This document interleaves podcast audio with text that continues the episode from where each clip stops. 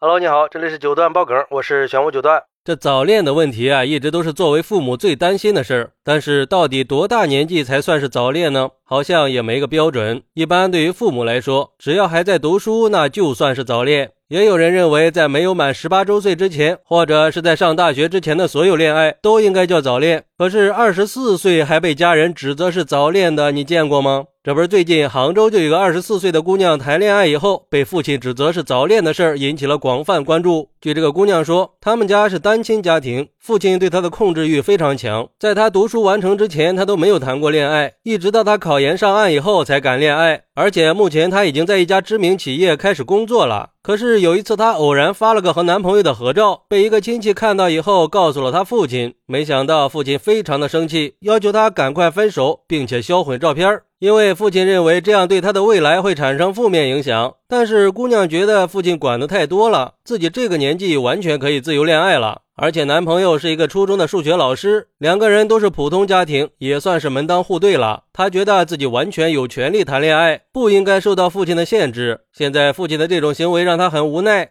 后来有媒体联系了姑娘的父亲，他表示自己把孩子从小养到大也不容易，女儿应该先读书找工作，最后再考虑结婚嫁人的事儿，所以现在应该先分手，以后再找个更好的。说实话啊，这个想法有点可怕了。既然已经工作了，就不要过多的干涉女儿的恋爱了。不过对于这个事儿，网友们还是有不同意见的。有人认为，家长也是替孩子的未来着想，而且家长有责任保护孩子的未来。年轻人还是应该把握好自己的学业和工作，不要因为恋爱耽误了自己的发展。家长给的意见一般都是有建设性和帮助的，年轻人应该尊重家长的期望和建议。毕竟有时候眼前的陷阱你可能是看不到的，还是需要家长来保护的。还有人认为，这并不是什么早恋吧？本来青春期这个情窦初开的年纪，对某个异性产生了好感，这不应该是再正常不过的事儿吗？虽然说这个父亲可能是出于关心和保护孩子的角度，但是限制孩子自由恋爱的做法确实不应该啊！尤其是女孩已经考研上岸，开始工作了，也已经过了法定的结婚年龄。说实话，这有点侵犯人身自由的味道呀。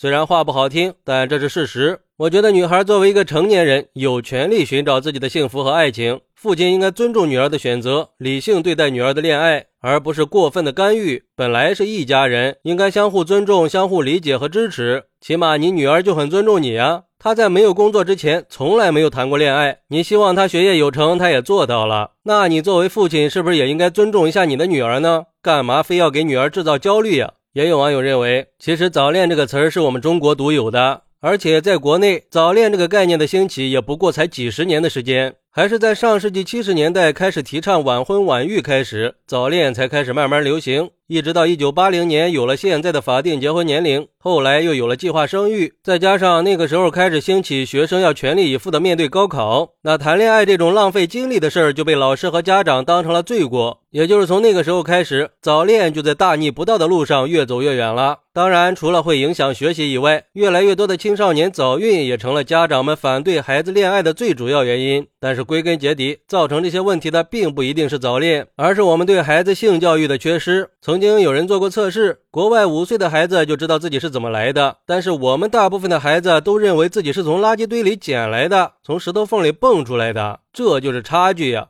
嗨。其实，在早恋这个问题上呀，孩子和家长的分歧是普遍存在的。尤其是现在社会年轻人的思想观念都比较开放的情况下，年轻人的恋爱观念也发生了很大的变化。但是，我们需要正确的定义早恋这个概念呀。二十四岁被定义成早恋就不应该了。作为成年人，已经有恋爱自主权了，不应该受到家庭的过多干涉。一般来说，早恋是在一定的年龄段之前，毕竟过早的涉及情感交流，确实会对青少年的学习和心理健康产生负面影响。但是具体到多少岁才算是早恋，也没有个统一的标准。不过我觉得，起码在高中毕业之前，可以被定义成早恋，因为这个时候是身体和心智发展的关键时期，在这个时期，人的身体和情感都处于变化和动荡的状态。这时候进入感情世界很难掌握自己内心的平衡，确实会影响学习。至于说早恋是不是我们国家独有的，这个还是要根据国情来看的。毕竟在不同的国家和文化的影响下，对早恋的定义也是不一样的。有时候国外的东西它不一定适合我们。好，那你是怎么看待二十四岁被定义成早恋的呢？你觉得多大年纪才不算是早恋呢？快来评论区分享一下吧。我在评论区等你。喜欢我的朋友可以点个关注，加个订阅，送个月票。拜拜。